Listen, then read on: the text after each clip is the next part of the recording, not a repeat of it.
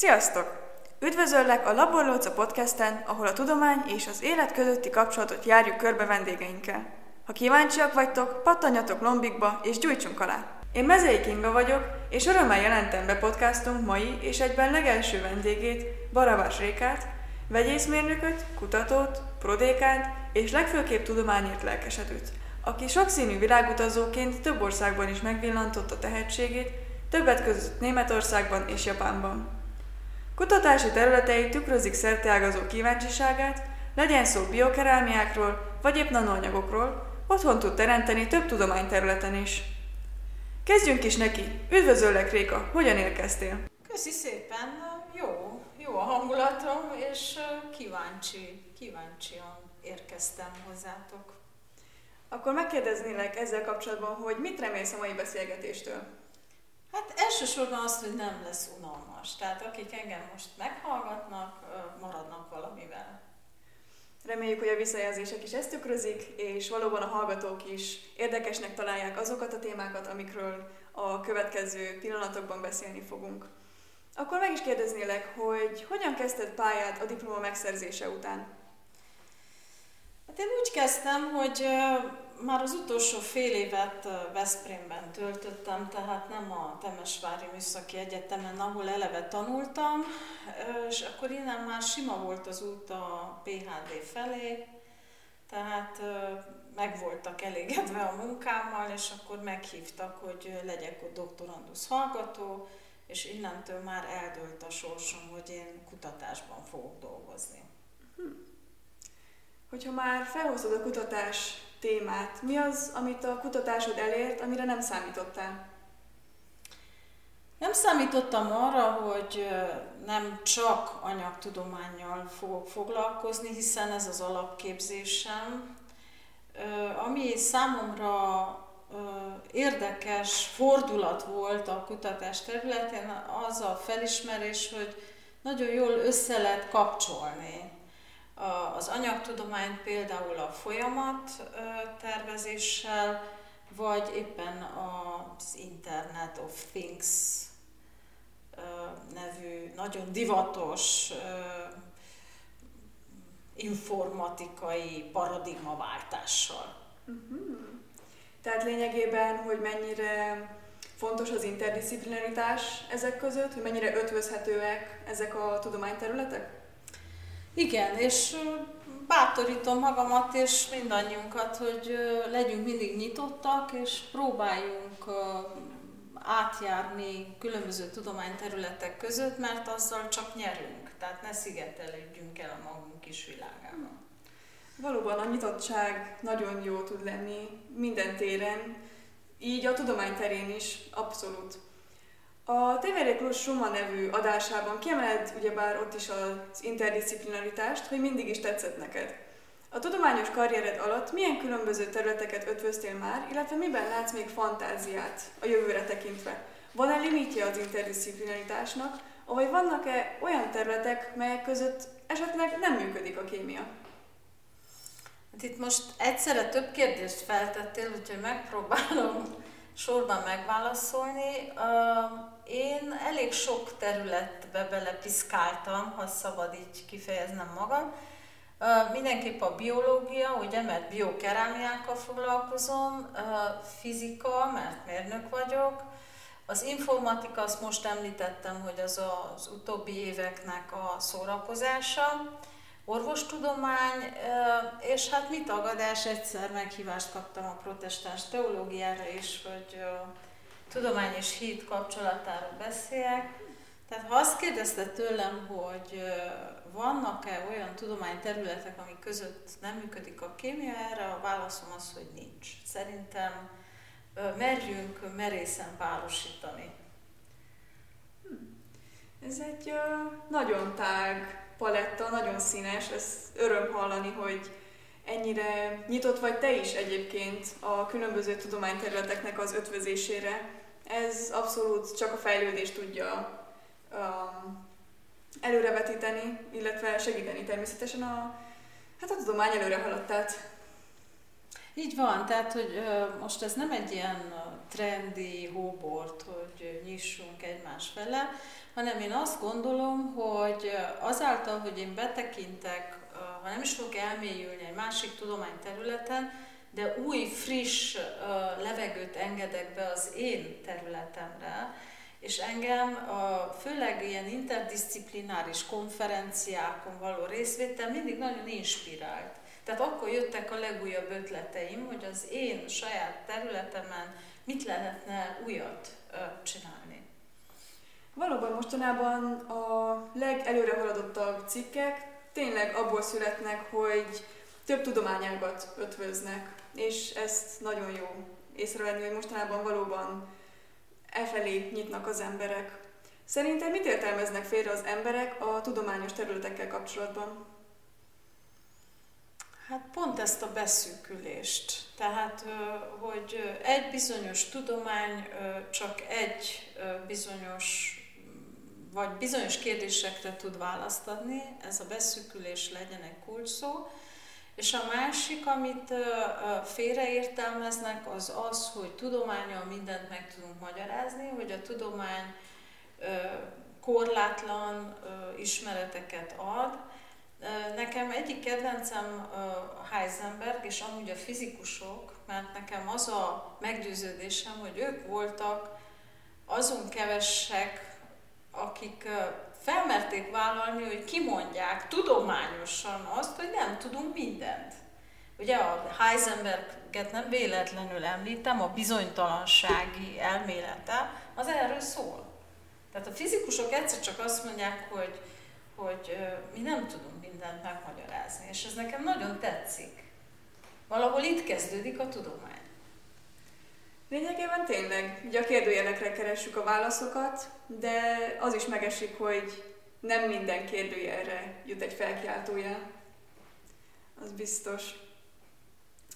És ezzel kapcsolatban akkor megkérdeznének, hogy szerinted mely személyiségterületeket fejleszti a tudományos életben való részvétel? Hát gondolkoztam, hogy mi is ez a személyiségterület. Én, én azt szoktam mondani a hozzám közel állóknak, mikor a hétköznapokban bizonyos problémát meg kell oldani, hogy lehet, hogy azért sikerült most ezt ilyen gyorsan megoldani, mert én a munkám által megtanultam először is tájékozódni, információkat szerezni rövid idő alatt, és tudom, hogy honnan kell információt szerezni. Nem beszélve a kommunikációról. Tehát akár pedagógusként gondolok magamra, akár kutatóként, mindkét területen nagyon fontos a jó kommunikáció. Tehát ezeket tartom nagyon-nagyon nagy nyereségnek az én életemben, tehát hogy engem ezek segítenek mai napig, hogyha akár, mint említettem, személyes problémáim vannak, és gyorsan meg kell oldani, akkor ez a tájékozódás, készség, ez nagyon-nagyon sokat segít. Ezek tényleg nagyon fontos alappillérei, akár a létezésnek is, mindkettő, a, tehát a tájékozódás, az információszerzés, illetve a kommunikációs készségek is valóban. És hát a, tudományos életben is, ahogy te is mondtad, fontos a kommunikáció, ugye, hogy átadjuk egymásnak az információkat. Szóval ez is jó, hogy a tudományos területek ezt is kifejlesztik, főleg, hogy általában ilyen absztrakt információkat kell átadjunk egymásnak, és ezt úgy, hogy a másik személy receptív legyen rá. Ez valóban nagyon fontos. És ezáltal, hogy a kommunikációs skilleket fejlesszük, hát az együttműködés is lényegében a fejlőd, hát igen, az együttműködés is csak jó dolgok történhetnek ezzel kapcsolatban, és most itt fogalmaztam, ahogy tudtam. De ezzel kapcsolatban, az együttműködéssel kapcsolatban szeretném említeni, hogy egy Másik videóban is. A 150 év a Tudás Spektruma című BBT által készített videóban említett, hogy nem érdekel az a kutatás, ami mögött nem látom az embert, illetve, hogy a siker a jó csapatmunka nélkül nem valósítható meg, melyhez nélkülözhetetlen a jókedv és az elhivatottság. A...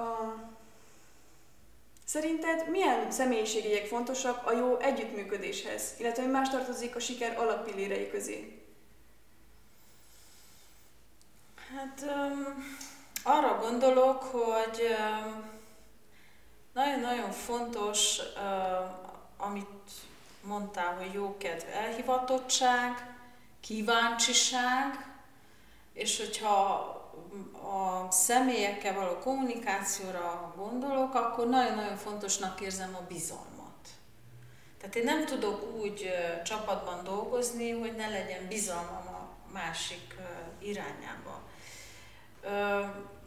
Én szerintem, noha a hagyományos tudós kép a társadalomban még mindig úgy él, hogy ül a tudós a max a macskájával egy szobában, és ott simogatja.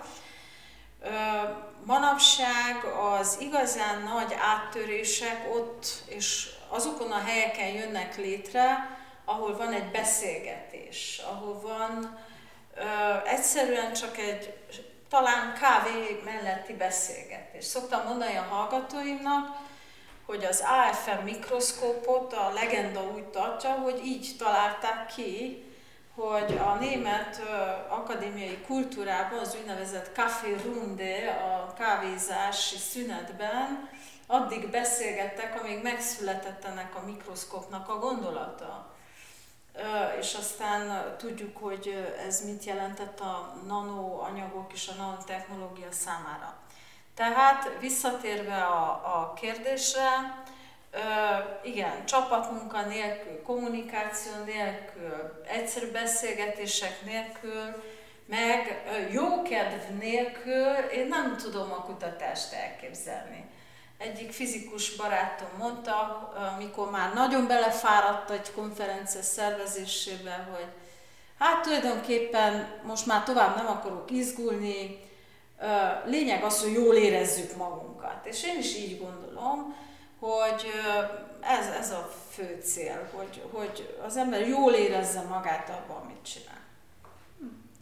Ez egy uh, nagyon szép válasz, szerintem nagyon szépen megfogalmaztad az együttműködésnek az eszenciáját. Említetted a bizalmat is, és ezt az utóbbi napokban, hetekben, főként tudományos területeken egyre gyakrabban hallottam, úgyhogy legyen ez is egy kulcs szava, akár a podcast, a mai podcastnak, a bizalom.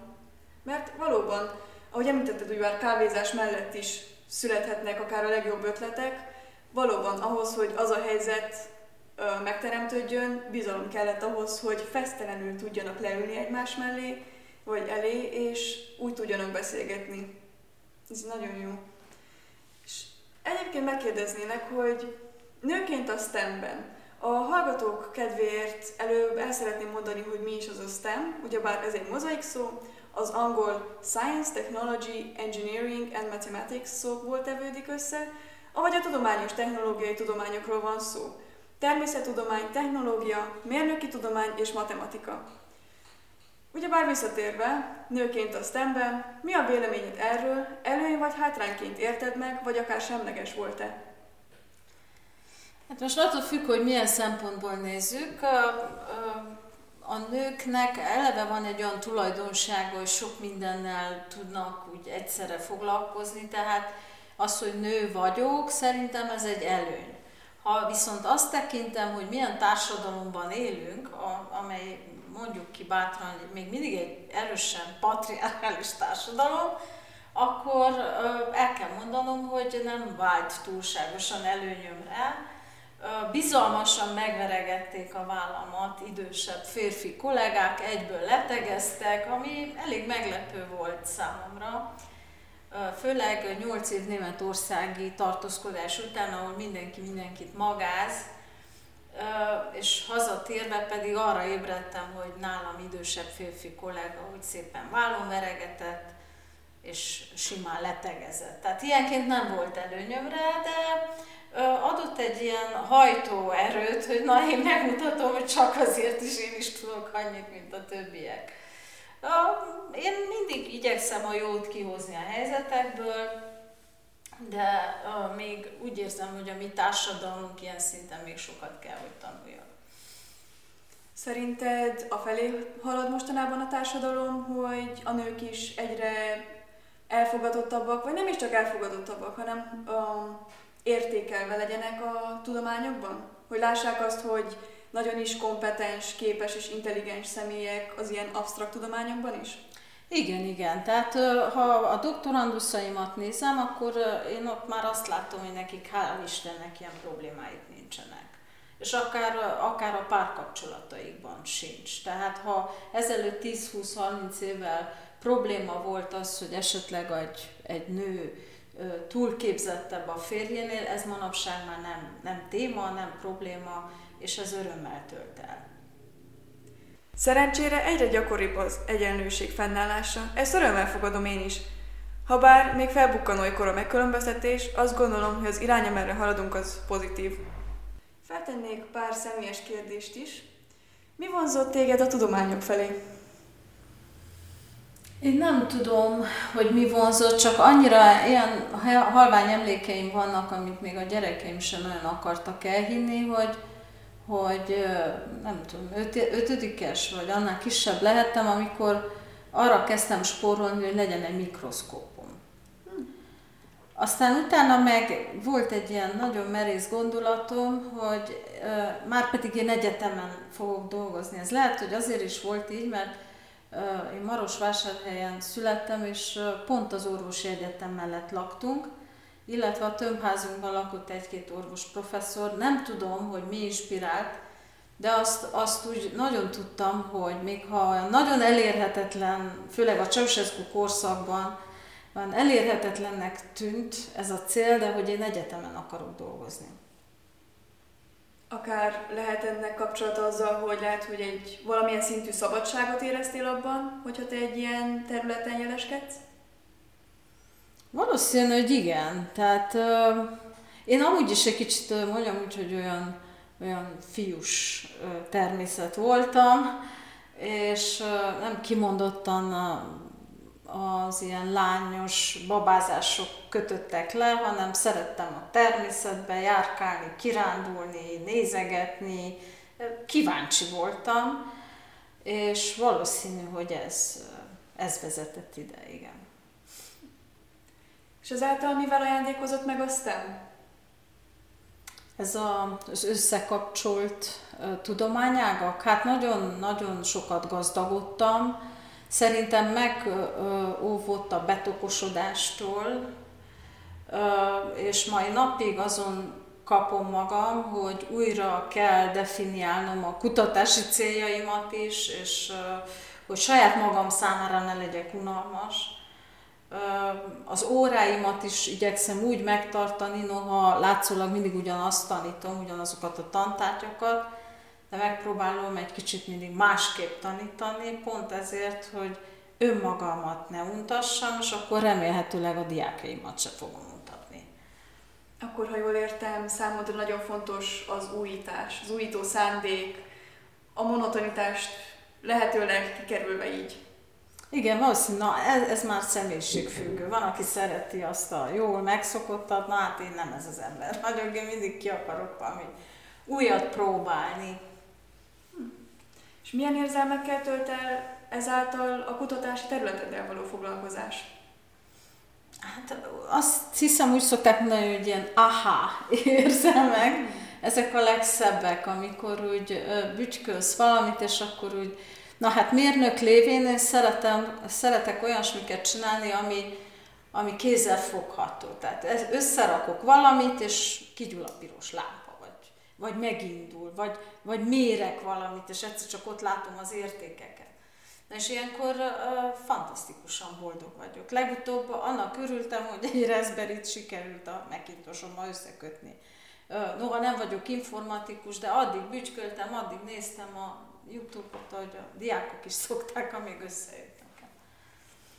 Azzal kapcsolatban, amit mondtál, az ilyen aha pillanatok, eszembe jutott az interdisziplinaritás is egyébként, hogy főként pszichológiával kapcsolatos témákban hallottam eddig az, hogy ilyen aha moments, amikor rájössz valamire, kapcsolatot teremtesz a múlt és a jelen között, ugyebár, hogy a jelenben a viselkedésedet miért befolyásolja a múlt, és szerintem ez így még tudományos területben nem hallottam ezt az aha momentet, de szerintem egy nagyon szép uh, átfedés, hogy tényleg hogyan rá lehet jönni valamire, és mennyire felszabadító és jó érzés az, amikor valamit tényleg újat kreálsz, rájössz valamire.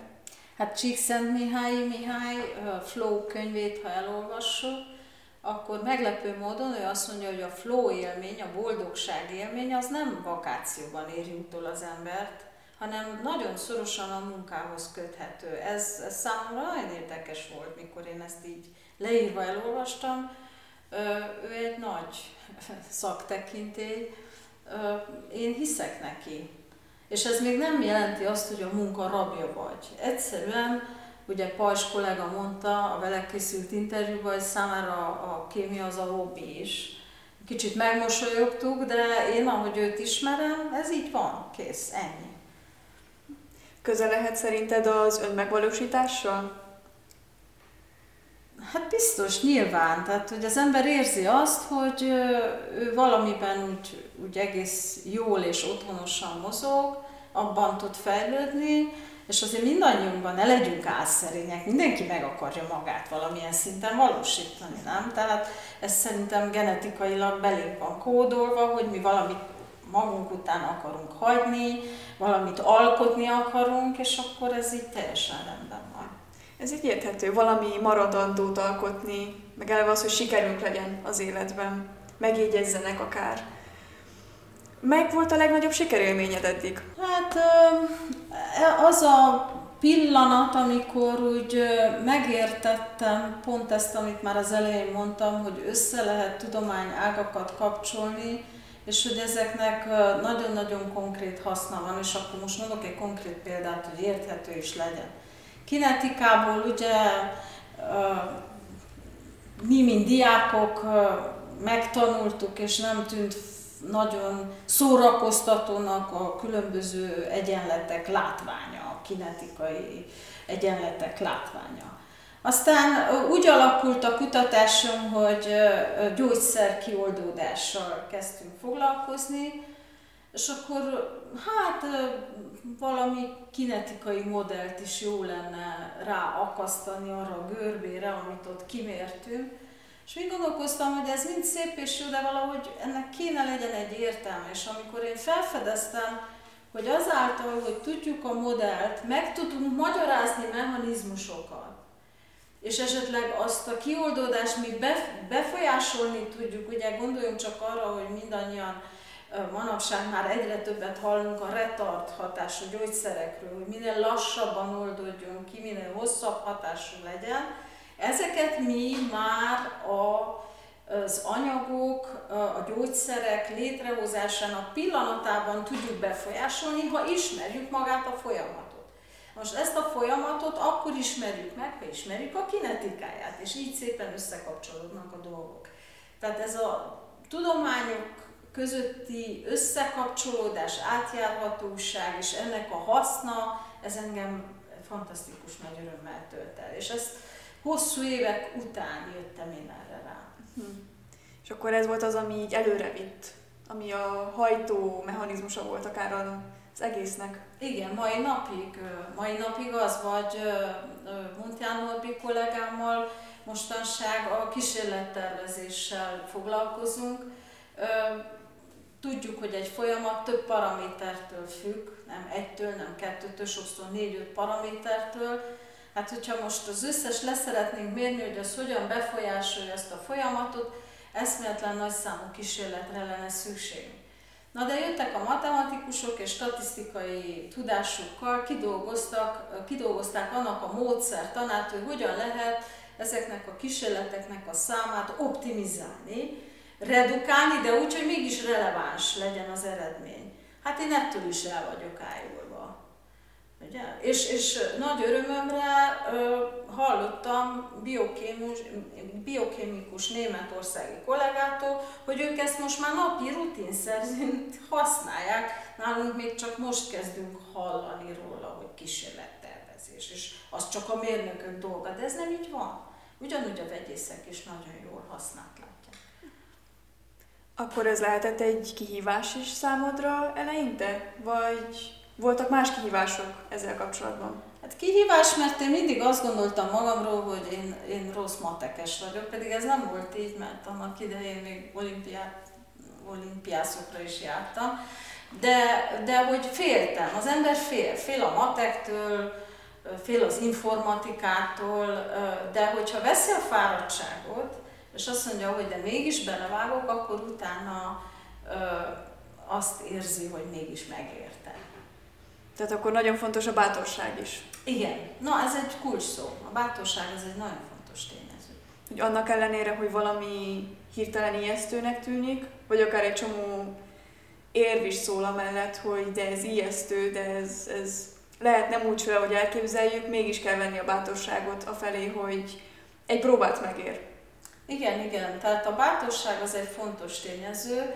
Nagyon sokan ö, félünk. Félünk magunktól, de félünk attól is, főleg mi kutatók, hogy lebőgünk a világ szeme előtt.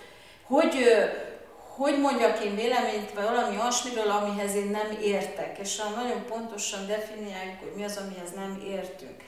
Én, én nem értek ezzel egyet. Én nem azt mondom, hogy specialistának kell mondanom magam például az orvostudományban, de nem is kell ilyen nagyon álszerénynek lenni, hiszen azért az orvostudományból is sok mindent meg lehet érteni, pláne ha el is magyarázzák kollégák, és nyugodtan bele lehet kóstolni, mert az nem, nem, nem probléma, és nem, nem hiszem azt, hogy szentségtörés lenne. Igen, valóban, hogyha csak akkor cselekednénk, hogyha biztosak lennénk abból, hogy amit mondunk, az százszázalékosan jó, és nem hibázhatunk, akkor igazából nem is haladna előre az élet sem. Igen, nagyon érdekes, amit mondasz. Miért fél a tanár attól, hogy hibázzon? Figyeljük meg magunkat és a kollégáinkat, és mindegyikünkben megvan ez a fél, hogy ja Istenem, aztán én, én, én amikor tanítok, akkor nekem mindent százszázalékosan kell tudni. Na, nekem voltak olyan pillanataim, amikor fel kellett nyíltan vállalni, hogy fú, ez érdekes kérdés, ennek nekem is utána kell néznem. És ha visszaemlékszem a diákéveimre, nekem ezek a tanárok voltak a legszimpatikusabbak, akik azt mondták, most én erre nem tudok válaszolni, de jövő órára utána nézek. És utána jött egy akkora bibliográfiával és egy olyan lenyűgöző ö, tudással, ami előtt levettem a kalapomat, és egyáltalán nem éreztem azt, hogy ő buta ember. Hm. Ez valóban nagyon szép dolog, amikor felvállalja az ember, hogy valamit nem tud, hogy valamit, valamiben nem lehet annyira ász, de hogy mer fejlődni benne, mer utána nézni, és utólag jönni információkkal akár. Szerintem ez, ez a félelem ugyanúgy benne van a diákokban is, főleg amikor olyan kérdéseket raknak fel, amire természetesen hát a diák nem mindig tudja a választ, de akár elmondhatja a véleményét, hogy szerinte mi lehet akár a válasz. Még hogyha közel is jár, de még hogyha nem is, valóban ott is fontos a bátorság, hogy egy próbát megér. És igazából a kudarcokból lehet a legtöbbet tanulni. Igen, és ahogy én a kollégákat is ismerem, nem hiszem, hogy bárki is leharapná a fejét egy diáknak azért, mert nem pont azt a választ kapja, amit, amire esetleg számított. Én csak bátorítom magamat és a diáksereget is, és mint embert is, hogy tegyünk fel minél több kérdést. Nem számít, hogyha az úgymond buta kérdés. Buta kérdés nincs. Igen. Szóval merjünk néha buták is lenni, hogy később tudjunk okosak is lenni. Igen, dióhéjban, igen. Lényegében. Igen. Ilyen szempontból mit csinálnál most másképp karrier szempontjából, mint az elején? Van-e valami, amit másképp tennél, vagy ugyanígy tennél mindent? Nem, szerintem az én életpályám az nagyon érdekes és fordulatos volt. Nem, nem hiszem, hogy valamit másképp csinálni. Kezdve attól, hogy külföldön kezdtem el a kutatói munkát, és később elég hosszú külföldi tartózkodás után hazajöttem. Ez szerintem így volt rendben, és én ezzel teljesen meg vagyok elégedve.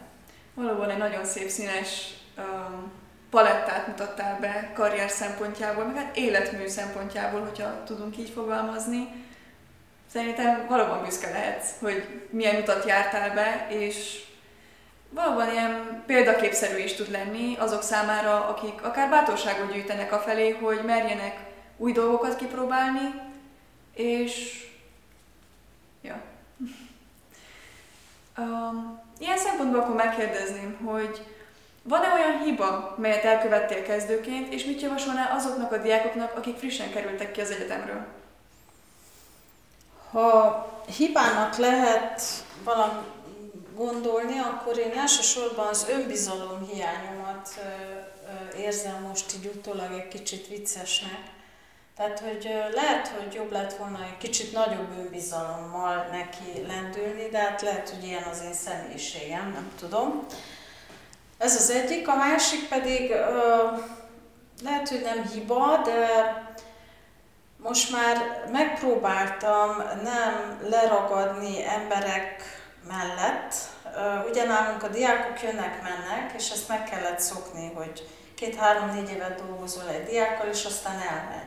És az az elengedés, ez nem mindig egy egyszerű folyamat. De ezt is meg kell tanulni, érzelmileg nem túlságosan kötődni hozzájuk, bízni abban, hogy mindig jönnek újak, frissek, másak, és akkor, akkor talán nem olyan nehéz. Vagy akár bízni abban is, hogy az eddigi volt diákok valamikor újra felbukkannak, akár egy barátságos kávé erejéig, vagy... Igen, na hát ez az újra felbukkanás, ez azért nem jellemző, nagyon ritkán. Talán ez egy kicsit fájdalommal is tölt el. Tehát vannak olyan diákok, akikkel igazán sokat dolgoztam együtt, nagyon szoros kapcsolatunk volt, és most semmit nem tudok róluk. Ami, ami fájdalmas, de tudomásul veszem. Aztán persze lehet attól még, hogy pár év múlva felbukkannak, nem tudom, de, de hogy ezt így el kell fogadni szerintem. Valóban a jövő az kifürkészhetetlen, és sose lehet tudni, hogy kik jelennek meg, vagy hasonló, szóval Bízni kell abba, hogy ami következik, az okkal van. Nem azt mondom, hogy jó lesz, vagy rossz lesz, inkább az, hogy okkal. Hát én úgy gondolom, hogy lehet, hogy a, az én volt tanítványaim is most el vannak a saját életükkel foglalva, és egyszer csak majd eljön az idő, amikor kíváncsiak lesznek, hogy de mi van velem. Persze vannak olyanok, akik folyamatosan visszakérdeznek, hogy na, hogy van a tanárnő, vagy mit tetszik csinálni, ilyen is van ne legyek igazságtalan, de vannak olyanok is, akik teljesen eltűnnek, és bízom benne, hogy egy-egy mondat, fél mondat szó megmaradt lelkükben abból, amit nálam tanultak. Diákok szempontjából lehet, hogy van egy félsz is, hogy újból felkeressenek. Ez szerinted hogyan lehet orvosolni? Lehet csak úgy simán, kap, hogy mondjam, írni egy volt tanárnak, akár megköszönni azt a sok jót, amit adtál nekik, vagy van-e annak receptje, hogy hogyan... Én azt látom, hogy min, visszatérve a mi kis társadalmunkra, itt most értem az erdély, a romániai társadalmat, az egyik nagy handicap ez a visszajelzésnek a hiánya. Tehát ezt is még meg kell tanulni. Írok egy e-mailt, visszaírok, oké, okay, megkaptam. Ez nálunk még nem működik. Igen?